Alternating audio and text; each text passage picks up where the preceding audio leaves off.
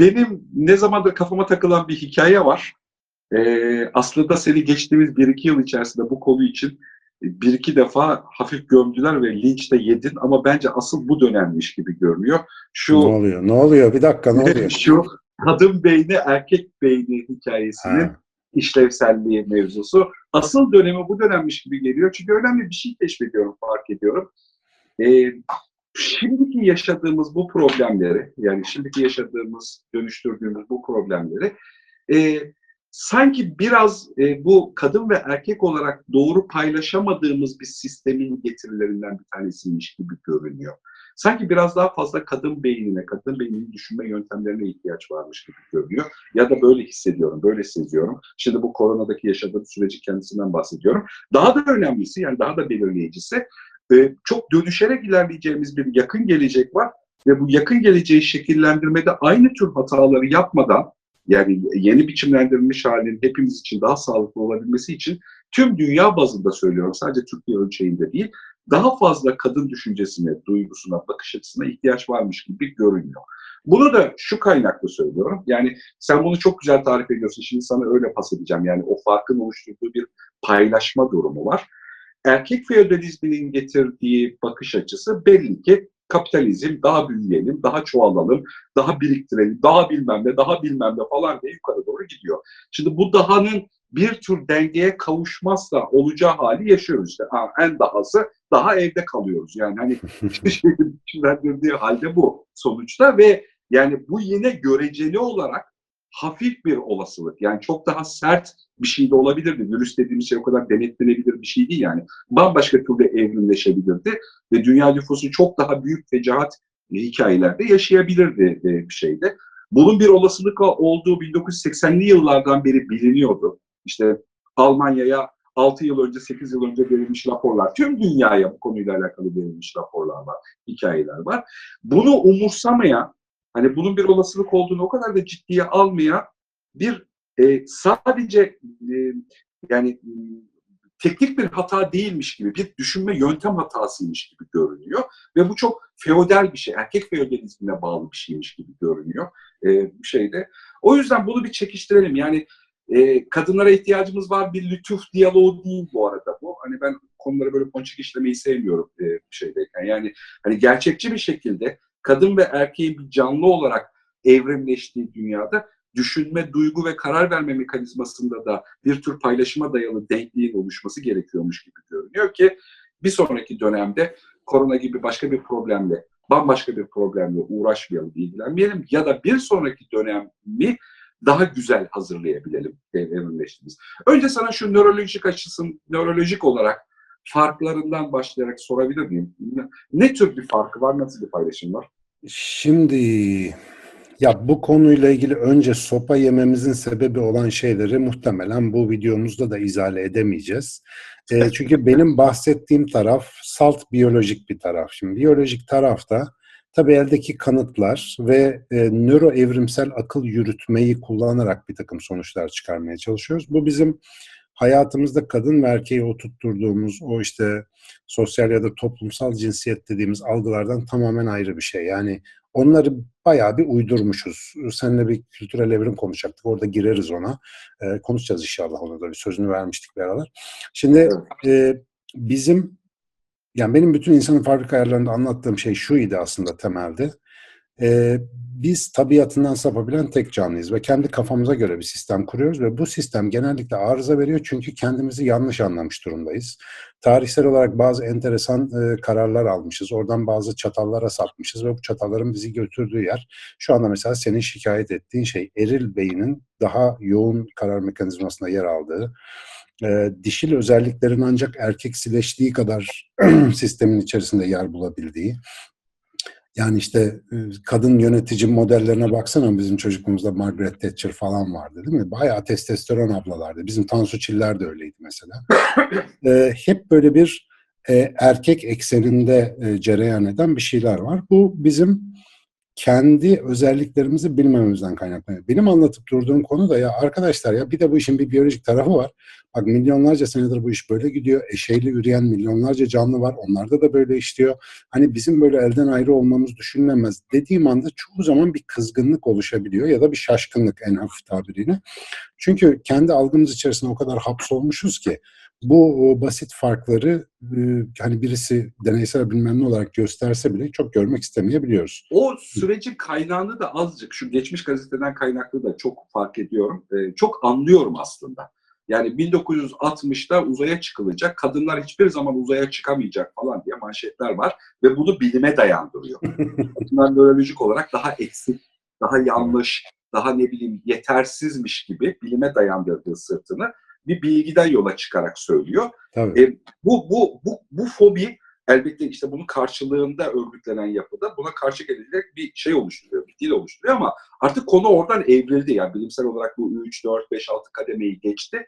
Şimdiki farklılıklar hani öyle uzaya çıkamayacak bilmem ne falan. Nasıl gülüyoruz yani hani buradaki hikayeye. Ee, şeyde şimdi ya zaten yani, yani Aynen öyle. Yani şöyle bir ölçü belki koymak mümkün. Şimdi bilimsel bilgiyi hayata dair yorumlarken şu bunda zayıftır, bu dezavantajlıdır, bu avantajlıdır gibi yargılar girmeye başladığında anlayın ki orada bilim bitmiş artık yorum konuşuyor. Çünkü bilim işi tespit yapmaktır. Şu şu kadar metredir, şu şu kadar şeydir, işte kilodur. Bu bu kadar efendim performans skoru yüksektir, düşüktür falan filan gibi raporlama işiyle uğraşır bilim. Ama siz bunu alıp da kendi zanlarınız çerçevesinde bir yoruma tabi tutmaya başladığınız zaman işin içine insani faktörler girer. Bu işte 1800'lerde mi işte lokomotifler 80 kilometrenin üstünde hızla giderse insan vücudu buna dayanamaz falan filan diyen şeyler de aynıdır. Yani böyle kesin yargılar koyma, işi kapatma. Dolayısıyla tabii e, bu bizim insan zihninin otomatik bir refleks olduğu için yani bir sonuca varmak, bir anlam çıkarmak ve rahatlamak istiyor. E, dolayısıyla buna çok mani olamıyorsun ama biz gene de elimizden geldiği kadar o farkları tespit etmeye çalışıyoruz. Şimdi bu farkların kökeninde temelde anatomik bir ayrım yok. Yani kadınla erkek arasında çok belirgin bir anatomik ayrım görmek zor. Birkaç tane beyinde farklılık vardır. Onları da hani 100 senedir biliriz. İşte iki beyin yarı küresi arasında iletişimi sağlayan bir yer var bizde. Corpus callosum diye kocaman bir bağlantı sistemi var böyle işte beynin önünden arkasına uzanan soketler demeti gibi düşünülebilir. Milyonlarca sinir lifi vardır içinde.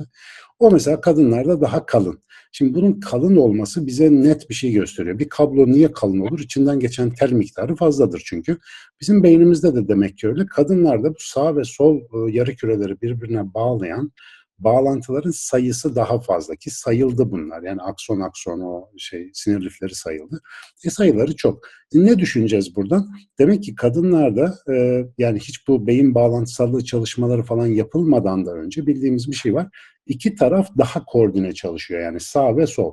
Şimdi bunun ne demek olduğunu bilebilmek için bütün beynin sağ sol bilmem ne fizyolojisinin içine girmek lazım ki bunu da daha tam doğru dürüst bildiğimizi söyleyemem. Yani o konuda da bilgilerimiz sinir bilimsel olarak daha başlangıç düzeyi seviyesinde ama bildiğimiz bir şey var.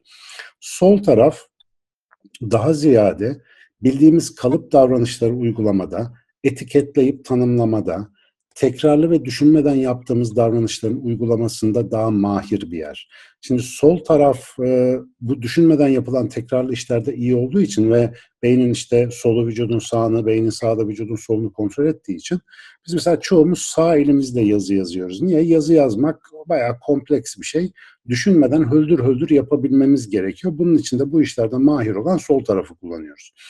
Ee, mesela anlama ve dinleme, konuşma, işte böyle e, adım adım hesaplar yapmayla ilgili falan işler beynin sol tarafını daha çok meşgul ediyor. Bunu biliyoruz. Sağ taraf ne yapıyor? Birleştirici, e, sezgisel olarak karar verici, mesela konuşmalarımızdaki duygusal tonu, e, bir cümlenin ya da bir metaforun e, içeriğindeki derin anlamları, e, bütüncül görmeyi falan filan sağlayan devreler de orada gibi gözüküyor. Niye? İşte deneklere diyorsun ki sezgisel karar vermeleri gereken bir deney yapıyorsun onlara. İşte bir şeyi tahmin etmelerini istiyorsun mesela. Sayılamayacak ya da ölçülemeyecek bir şeyi. Beynin sağ tarafı daha çok çalışıyor. Şimdi bu şeylere baktığımızda sezgisel, bütüncül ve e, örüntüsel bir taraf, sağ taraf. Sol taraf ise daha böyle e, nasıl diyelim adım adım, analitik ve kalıpçı. Şimdi bu iki tarafın iş bölümü halinde çalışması çok güzel. Yani beraber çalışması bizim işte yaratıcı faaliyetlerin falan altında yatan da mekanizma e, odur. Seninle zaten o konuda da bir e, çalışma yapacağız. E, evet. Çok çok mühim bir şey. Yani biz sağ beyin sol beyin eğitim işinde çok konuşuyoruz. Aslında temel sıkıntı bu bir tarafa çok abanmaktan kaynaklanıyor bu. Ve bu iki tarafı ne kadar koordineli kullanabiliyorsanız o kadar daha temkinli, uzak görülü, efendim işte e, örüntüsel olarak daha iyi tanımlayabilen, daha çabuk e, meselenin kühnüne vakıf olabilen bir zihinsel yapıyı işaret etmeli. Bugünkü bilgilerimiz gereği.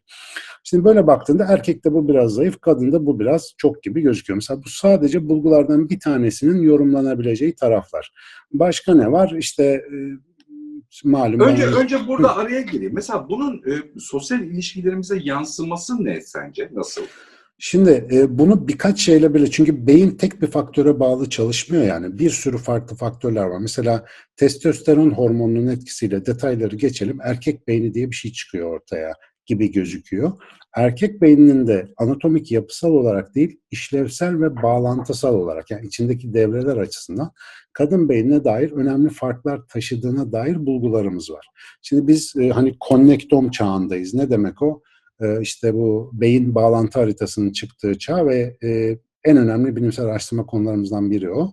İlk çıkan haritalardan biri de kadın erkek beyin farklılıklarına dair bu bağlantısallık haritasıydı. İşte erkeklerin daha çok aynı yarı küre içinde ileri geri yöndeki bağlantıları yoğun gözüküyor. Kadınlarda ise iki taraf arasındaki bağlantılar daha yoğun. Şimdi bu sol tarafın yani sol beyin yarım küresinin erkeklerde gelişimsel olarak biraz daha yavaş gelişmesi gibi bir bulguyla daha birleştirildiğinde ortaya şöyle bir şey çıkıyor. Yani total etki olarak ki nöroevrimsel olarak baktığında da çok makul ve mantıklı bir modifikasyon bu erkekle kadın arasında. Erkek hızlı tanıyan, hızlı karar veren, risk alan ve daha atılgan bir e, ruhsal zihinsel donanıma sahip gibi gözüküyor. Çünkü o ya ona aracılık eden beynin bağlantısallığı bize bunu düşündürüyor. Kadın ise daha etraflıca, daha bütüncül, daha fazla faktörü değerlendirip daha temkinli, planlı, öngörülü hareket edebilen, harekete geçmeden önce muhakkak bekleyip ölçüp tartan, efendim işte daha dil, organizatör. Daha organizatör. Dil yeteneklerinde mesela daha özenli ve daha derinlikli. Dolayısıyla mental süreçlerde de daha e, mahir bir e, beyin ya da zihin yapısı karşımıza çıkıyor. Şimdi böyle baktığın zaman hemen tartışma şuraya doğru savrulur kaçınılmaz olarak. Hangisi üstün? Şimdi bu şeye benziyor. Sağ el mi üstün, sol el mi üstün? Şimdi bu ikisinin birlikteliği bizi insan yapıyor. Yani bir şey yaparken bunların her biri farklı bir iş yapıyor. Biri atıyorum otomatik işlerde mahirken öbürü destek, efendim lojistik bilmem ne işlerinde çok önemli. Bu olmazsa bu elinle iş yapamazsın. Tamamlayıcılık ilkesini ve co-evolution yani birlikte evrim dediğimiz şeyi unutuyoruz. Mesela seksüel seçilim biyolojide büyük bir konudur. Nedir o? Dişiler nasıl erkekleri seçiyor ise türün devamını ve erkekle dişinin bedensel, zihinsel yapılarını bu seçimler belirliyor. Ve biz mesela erkekler olarak bugün bu haldeysek bunu büyük oranda tarihte dişilerin erkek beğenme kıstaslarına borçluyuz. Mustafa'cığım. Bilmem anlatabildim mi? Yani en iyi versiyonlar böyle. Şimdi e, tabii ki bu bir... Tabii onlar da ne yapsın? Olan koşullardan seçecek. Tabii ki onlar da menüden seçiyorlar. Belki Doğru sıfırdan diyorsun. sıfırdan yaratıyorsa başka bir şey organize ederdi ama o da olandan ancak faydalanarak. Mesela şöyle düşün. Mesela tarihte çok böyle maskülen, çok efendim küçük kafalı ama büyük kaslı, vurduğunu deviren erkek modelleri de vardı. Bugün ortamdaki yaygın çoğunluğa baktığımızda böyle tipler görmememiz bize şunu gösteriyor. Mesela kadının seçim kriterleri arasında birinci sırada değil, kaslı, vurduğunu yıkan, ya da işte ne bileyim böyle savaşçı tipler.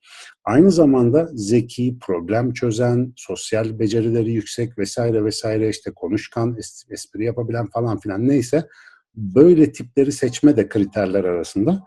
Şimdi bu kriterlerin hepsini birden topladığında bizim bugün bulunduğumuz durum aslında tarihsel bir denge ilişkisi. Biz bugün o denge ilişkisi içerisinde kim üstün kim alçak diye sormaya çalışıyoruz. Bunu yapma sebebimiz de işte en başta söylediğin o bu eksikliğe bizi getiren tarihsel seçimlerimiz. Biz tarihin bir yerinde e, insan olma sürecinin bir noktasında bu dengeyi bozmuşuz. Yani erkek tarafına doğru e, bunun muhtemelen Göbekli Tepe'ye falan dayandığını iddia edenler var. Ta o dönemlerde bir şey olmuş. E, onu daha sonra konuşuruz. E, işte normal... sermaye, sermayenin güce bağlı olması, fiziki tabii, güç avantajları bilmem ne gibi. Aynen aynen. İşte tarım, tabii tabii. O 12 bin sene, 13 bin senelik bir hikayeden bahsediyoruz tarım ve artı değer üretimi gibi meseleler bir şekilde hayatımıza girdikten sonra artık biraz işte kas gücü, üretim, vırt zırt dengeleriyle bir şeyler değişmiş gibi. Tabii o zamana gidip ne olduğunu bilemeyiz ama e, cari olan olay şu. Bütün canlılar aleminde erkekle dişi müthiş bir uyum içerisinde ve birlikte var olurken biz bazı işleri bir cinsin üstüne fazla yıkmışız. Öbür cinse de başka işlerle e, iştigal etmesi yolunu açmışız. Şimdi senin gördüğün eksikliğin ben bu kadar senedir işte nörobilimle, davranışla bir şekilde uğraşıyorum, okuyorum falan. Benim gördüğüm şekli şu. Bu koronavirüs hikayeleri başladığı zamandan beri uzmanlar televizyonlarda açıklama yapıyorlar. Dikkat et. Benim de bir aralar e, ilginç bir şey çıktı. Konuşan uzmanların çoğu erkek. Ve daha sonra e, bu konuda gömülenlerin de büyük bir çoğunluğu Canan Karatay hariç erkekler. Şimdi buradaki davranış paternine dikkat et. Ee, birinin ağzına mikrofon tuttuğunda hemen bir şey söylemek ihtiyacı hisseder değil mi? Konuyla ilgili ya işte uzmanız kardeşim löp. Ama bunu erkekler çok daha dürtüsel olarak yapıyorlar. İşte bizim Oytun, Yavuz Hoca falan filan. Şimdi onlara mikrofon uzatıldığında ilk başta daha konuyla ilgili doğru düz bilgimiz yokken bilmiyorum demek yerine eldeki veriyle ta ta ta ta bir çözüm bulmaya çalıştılar. Bu kadınla erkek tartışırken mikro düzeyde de hep gördüğümüz bir şey. Yani kadın derdini anlatmaya uzun uzun çalışırken erkek direkt çözüm bulmaya çalışarak kadının sözünü kesiyor falan filan ya. E, bu stereotipik davranış aslında erkek beyninin hızlı karar veren, o sol taraftan danslı, ani risk alan ve hemen sonuca gitmek isteyen tarafıyla ilgili bir şey. Şimdi bu koronavirüs krizi resminde böyle gözüküyor. E peki bizim normal hayatlarımızda binlerce yıldır nasıl tezahür ediyor? Senin şikayet ettiğin şekilde tezahür ediyor. Atak bir anda hemen aklımıza gelen elimizdeki araç neyse onunla e, yola çıkma. Mesela şey derler e, erkek beyni işte kadın beyni erkek beyni bu bir böyle skala gibi olsa bu skalanın erkek beyni tarafına iyice marjinal zorlanması otizm denen şeyi oluşturuyor diye iddialar var. Yani erkek beynin bir tık ilerisi otizmdir. O nedir? Mesela insanlarla ilişki kuramayacak kadar kendi içsel dünyasına kilitlenmiş, e, sosyal ilişki bu falan bu yüzden kuramayan bir beyinsel patoloji. Şimdi mesela iki gün önce bir e, Amerika Başkanı Donald Trump'ın komik bir videosu düştü internete. Gezip duruyor. Dün mü evvelsi gün mü neydi? E, dezenfektanı ha, vücuda enjekte etmekten falan bahsediyor herif. Orada da bir kadıncağız var. Yazık o da danışmanı galiba. Kadın yerin dibine girip girip çıkıyor. Şimdi Donald Trump tamam karikatür bir karakter ama erkek beyninin bir karikatürü aslında. Yani bu bunun en marjinal, en en sefil uçlarından bir tanesi. E, ağız, aklına geleni ağzına hemen sürebilen, hemen söyleyebilen, hemen dürtüsel kararlar alabilen bir yapı. Şimdi bunu tarih boyunca yerleştir. İşte aslında bugünkü dertlerimizin büyük bir çoğunluğu kadınların Bak kadınların yönetime gelmesi ayrı bir konu. Kadınların karar verici olması ayrı bir konu. Onu ayrıca tartışırız kadınla erkeğin beraber yaşamayı unutmasından kaynaklanıyor. Yani hep anlatılır, bayılırız işte e, hanım sözü nereden geliyor? İşte eskiden Türk hakanlarına derlermiş ki sen bizim hanımızsın. O da dermiş ki bu da benim hanım falan karısını gösterip. Şimdi bunu, bunlar anekdotlar olarak hoş ama gerçekliği var. Mesela göçebe toplumlarda kadın erkek arasında böyle bir statüsel ayrım yemez abi. Yaşayamazsın. Hayatta kalamazsın. Koşullar Hayatı, sert. Tabii hayatı bölüşmek zorundasın. Şimdi aynen işte bir elimiz yağda bir elimiz balda tırnak içinde idi koronadan önce. Her şey tıkır tıkır işlerken kendi kafana göre takılabiliyorsun ve bunun yarattığı sorunları görmüyorsun. Böyle bir durumda karar almak zorunda kalınca la bir dakika diyorsun biz neyi nerede yanlış yaptık? Küçücük bir virüs bizi nasıl böyle çökertti? Tabiatımızdan kopuşumuz, bu aşırı teknoloji ve tüketim çılgınlığı bilmem ne. Bunların hepsi işte bu erkek beyni vari özelliklerin toplumda baskın hale gelmesi gibi gözüküyor ve çok haklısın. Kadınsı özellikleri, buna Alev Alatlı anacıl ilke der. Ee, o gerçi bunu bir olumsuz bir anlamda da kullanıyor ama tekrar o kadınsı ilkeyi, anacıl ilkeden öte kadınsıl ilkeleri hayatımıza sokmanın bir yolunu bulmamız lazım gerektiğini düşünüyorum. Beni genellikle seksist bulurlar. Çünkü anlattıklarımı bilimsel tespit bağlamda değil de toplumsal cinsiyet yorumlaması olarak dinlemek refleksi var. Halbuki benim yapmaya çalıştığım şey cinsiyet rollerinin olması gereken doğal yerlerine çekmeye ya da buna yardımcı olmaya çalışmak biraz. E, son şey şunu söyleyeyim. E, yani anatomik olarak farklı değiliz. İşlevsel olarak da tabiri caizse yazılımsal olarak bazı farklar var. Bunlar da tamamlayıcılık ilkesi açısından kurgulanmış gibi gözüküyor. Ee, ya aslında e, senin de kullanmayı çok sevdiğin bir matematikle konuya bakma. Şimdi bu dönemde kapitalizmi sıklıkla yani kalabalık bir güruh halinde tekrar yorumluyoruz ya. Yani kapitalizmde bir sınıra geldiğimizi fark ediyoruz ya da işte büyüme büyüme odaklı davranış nereye kadar? İşte dünya krizinde ilk defa hem arz hem talep ikisi birden şişti. Yani Avrupa Birliği yüzde on beş küçülmeden bahsediyor falan. Yani hani böyle böyle şeylerden bahsediyoruz. Şimdi bu konuya tamam teknik olarak kendi içinden bakabiliriz. Bankacılar, mühendisler, ekonomistler, üretime çok hakim adamlar falan. Ama bir de bunun dışında gerçekten biyolojik bir taraftan bu konuyu okumak da mümkün gibi görünüyor. Şimdi şöyle olduğunu fark edebilirsek yani bu büyüme modeli dengesini kaybetmiş bir büyüme modeliydi. Bu büyüme modeli işte belki yapay zeka, belki iklim problemleri, belki gen- genetik araştırmalardaki bir şeyden kaynaklı. Bu virüs olmasaydı da önümüzdeki 3, 10 ya da 30 yıl içerisinde zaten başka büyük bir problem olarak da karşımıza çıkacakmış gibi görünüyor. Yani şimdiye kadar işte bir sürü virüs konusundaki uzman anlıyoruz ki bu 30-40 yıldır bağırıyormuş adamlar. Bunu yaşadık. E, yine bir 30-40 yıldır iklim konusunda bir sürü profesyonel bilim adamı bağırıyor. İlla onu da fiziken ha bu da böyleymiş, bu da ne doğruymuş falan diye yaşamaya gerek yok. Bunu önceden görüp tecrübe etme becerisi kavuşa e, edinebiliriz. Şimdi buna bakınca da bu bir yöntem sorunu olduğunu fark ediyorsun. Bu bir yani bakış e, anlık bu haftanın Şimdi gazetecilerle hiç masada çalıştığımı bilmiyorum. Bir gazetecinin yani şey yazılı bas, e, basında çalışan bir gazetecinin tüm zihni döngüsü 24 saat. Her şey bu bu 24 saatlik döngülerle hareket ediyor. Çünkü o gazete bu gece baskıya verilecek, yarın sabah Türkiye'ye dağılacak. Bunun bir krizi var. O yüzden tüm gündem hazırlık yapı baskı, hazırlık yapı baskı. Şimdi bu, aynı bulunmuş gibi bizim de gündemimiz, hani bunun süresini tam kısıtlayamayacağım ama bir aylık, bir haftalık falan kısa bir dönemde. Yani iklimde ne olabileceği, yapay zekayla ne olabileceği ile ilgili korkuları masada konuşuyoruz ama fiziksel korkular hayatımıza işlemiyor. Buraya başka bir yöntemle daha bakmak gerekiyormuş gibi geliyor. Ve bu yöntem e, yani hani e, aslında şu vegan hikayesi falan da bunu bana hatırlatıyor. Ben hep şeyi söylerim ya yani vegan mevzusu sadece yeme içmeyle alakalı değil. Aslında dünya e, sanayi gıda üretimiyle alakalı bambaşka bir politik bakış açısıymış gibi görünüyor. Bu sadece hayvanlara acıyoruz, bitkileri sevelim bilmem ne durumu değil. Yani başka bir kültür durumu. Aslında o kültür durumunun da yansıması, bunu daha büyük ölçekte görme, daha yapısal refleksler verme hikayesi. Bizim kapitalizmi, üreme, gelişme, Mars'a gideceğiz, işte şunu şöyle yapacağız taleplerini bir başka zihinsel yapıyla biraz daha denklemeye ihtiyaç varmış gibi bunu kültürel olarak öğrenmeye ihtiyaç varmış gibi. Ben şeye gönderme yapmayacağım. Yani benim bakış açım eskiden biz çok iyiydik şimdi bunu bilemiyorum. Yani hani şeyde sadece biz yani kültürel evrim belki 10. defa diyoruz. Orada bahsedeceğiz. Evrimleşiyoruz. Evrimleşip öğrenebileceğimiz bir şey bu. Yani kadınların karar verme mekanizmasında yani erkek feodalizminin kadar etkin olduğu bir yapıda denkleşmek, iç içe geçmek. Ben de onu şey diye tarif ediyorum. Yani şekli birbirinden farklı ama birbirlerine uyumlu iki puzzle parçası diye tarif ediyorum. Şekilleri birbirinden farklı ama birbirinin daha güçlü güç öyle bir şey yok yani öyle bir daha ağır daha hafif bilmem ne diye bir tanımı yok şeyde. Sadece biçimleri şekilleri birbirinden farklı ama birbirleriyle uyumlu uyumlu olmak zorunda gibi. Ama biz hani dünyayı yöneten akıl hesapta bu aslında son 10 yılda epeyce daha dengelendi. Ama daha da dengelenmesine ihtiyaç var gibi görünüyor. Şimdi e, mesela ben sektör incelemeleri yapıyorum. İşte hukukta, doktorlukta gerçekten neredeyse yarı yarıya geldi kadın erkek oranı. Bu karar verme mekanizmalarında da etkin. Ama mesela yeni oluşan sektörlerde, mesela yazılımda daha kadın oranı yüzde iki, yüzde üç.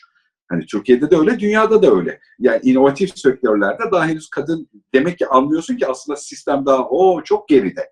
Hani öyle avukata, hukuka ya da işte doktora bakıp hani orada aldatmayalım kendimizi yani karar verme mekanizmasının içerisinde hala başka bir yerde bir de mesela henüz kurumlar, organizmalar bir araya gelirken kadını işse, işlevselleştirmeyi e, hala sanki daha böyle bir fotoğrafik, daha böyle iletişim ayaklı. Hadi birazcık da organizasyon yapsın Aha bunlar da kadınlarımız falan. E, sanki böyle, böyle tarif ediyor. Halbuki bu değil. Yani ana kararlarda yatırımın hangi ölçekte olacağı, nasıl biçimleneceği, eğitimin nasıl olacağı kararlarında kadının çok belirgince daha yer edinmesi gerekiyormuş gibi görünüyor. Biraz biyolojideki bu farklılıklar mevzusuna bundan sonrasındaki dönem içerisinde de bu etkiyle bakmak gerekiyor. Yani o, o, o işlevlilikle yerleşmek gerekiyormuş. Ee, tarihsel olarak bu kültürel evrim dediğimiz sürecin kırılmaları ki bizim yani yakın dönemlerde bunu takip edebiliyoruz. Çok eskileri bilemiyoruz ama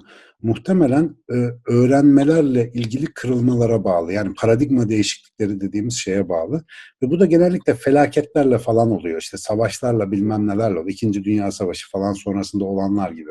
Şimdi buna baktığında yani biraz önce çizdiğin resimde o işte bu kontrolsüz büyüme, gezegenin kanserine dönüşme meselesi aslında bu cinsiyetler arası rollerin ve zihinsel e, kalıpların denge kaybıyla çok yakın alakası kurulabilecek bir sonuç. Zira ortak istişare zemini kalktığında e, erkek beyninin hızlı ve risk alıcı kararları doğal olarak baskın hale geliyor. Yani çünkü çok gürültü çıkarıyor. Şimdi hep anlatırım mesela niye müzisyenler bilmem neler erkek. Çünkü tabiatta bak erkekler genellikle kendilerini dişiye beğendirmek için kur yapma davranışı sergileme güdülerine sahipler. Bizde de var aynısı.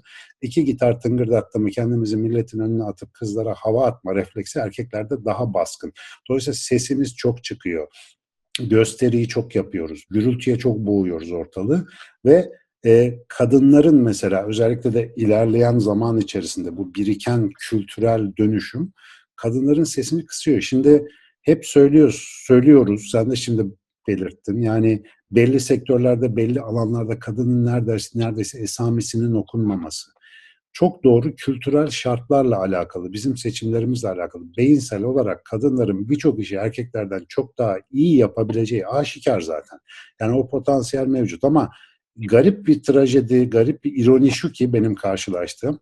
Ya arkadaşlar bak beyinsel olarak şöyle şöyle demeye kalktığın zaman yani kadınla erkeğin biyolojik tarafını anlatmaya çalıştığın zaman bu kültürel sorundan mağdur olduğunu iddia eden insanların ilk itiraz edip karşısına koydukları yer burası oluyor. Çünkü onlar da bilmeden aslında e, Stockholm sendromu yaşıyorlar. Yani kültürlerine tapıyorlar.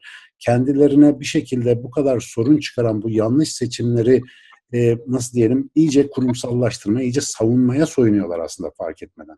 Dolayısıyla bu devirde olabilecek bence en büyük paradigma değişikliği ve şimdi o yüzden benim çenem durmuyor ve benim gibi insanlar o yüzden çok konuşuyorlar bu aralar. E, tekrar bu korona gibi küresel işte ısınma gibi, iklim değişiklikleri gibi felaket ya da felaket habercilerinin bizde yaratacağı bilinçle aga bir dakika insan neydi ya? Biz nasıl bir şeydik? Kadın neydi, erkek neydi, tüketim neydi, üretim neydi, türetim neydi? Bunları tekrar sorgulayabilir bir duruma mecburen geçmemizi gerektirirse eğer o dönüşümü yapacak. Ve ben çok insandan e, mutluyum ama aynı zamanda da gerçekçiyim. Yani tarihte çok şey başımıza geldi, öğrenemedik. Yani nice savaşlar oluyor ve hala savaşlar var. Ama o değişim, dönüşüm ağır, zamana yayılan bir şeydir. Bir anda kırılma olmaz. Sen bugün konuşursun, 50 sene sonra birinin jetonu düşer, 100 sene sonra düşer.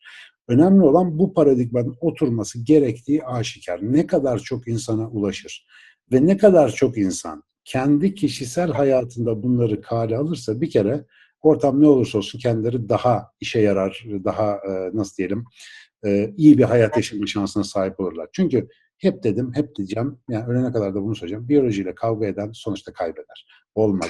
Buçuk milyar yıllık arge var arkada. Adamı döverler, perişan ederler yani. O yüzden e, bunu bunu öğreneceğiz. Yapacak bir şey yok. Benim yani benim kişisel olarak ve sinir bilim camiası olarak bilimsel bilgilerimiz çok başlangıç düzeyinde. Ama elimizde çok kudretli bir araç var. Benim kadim bilginin önemli bir parçası olarak gördüğüm, seninle de daha önce konuştuğumuz evrimsel birikim. Şimdi evrimsel birikim bilimin ötesinde araçlara ihtiyacımız var onu anlayabilmek için. Yani bilim tek başına bugünkü analitik bakışıyla o devasa bilgiyi anlamak için bize henüz tam yardımcı olamıyor. Mekanizmalarını anlatıyor tamam biraz anlayabiliyoruz falan ama o orkestranın müziğini duyabilmek için yaşamı deneyimlemek gerekiyor. Yani onun içinden bakmak, bu bilgiye sahip olmak bir şey ama o bilgiyle dünyaya bakmak ayrı bir şey, insana bakmak ayrı bir şey. Bunu becermeye başladığımızda bilgi bilgeliğe dönüşecek. Bunu becermeye başladığımızda işte bizi dönüştürecek olan o işte ipuçları ya da söylemler neyse onlar ortaya çıkacak. O nedenle o birleştirmeyi yapmamız lazım. Şimdi bilim bunun sadece bir kısmı. Bununla kavga edebilirsiniz, etmelisiniz. Çünkü bilimsel bilgi değişime açık bir şeydir. Ama tutup da kendi doğanızı inkara kadar giderse bu iş, kendi ben tepini ben bu düzen devam etsin istiyorum ama benim istediğim gibi etsin istiyorum derseniz bu kavga bitmeyecek ve insanda hani burnu e, çamurdan pek çıkmayacak gibi gözüküyor bence. Bence güzel derledin, topladın. Benzer diyaloglarla devam edebilirdim ama bu, burası bence bu sohbeti Yani gibi için- geliyor. Sana da öyle gibi geldiğini bildiğim için hani öyle bir bağlı.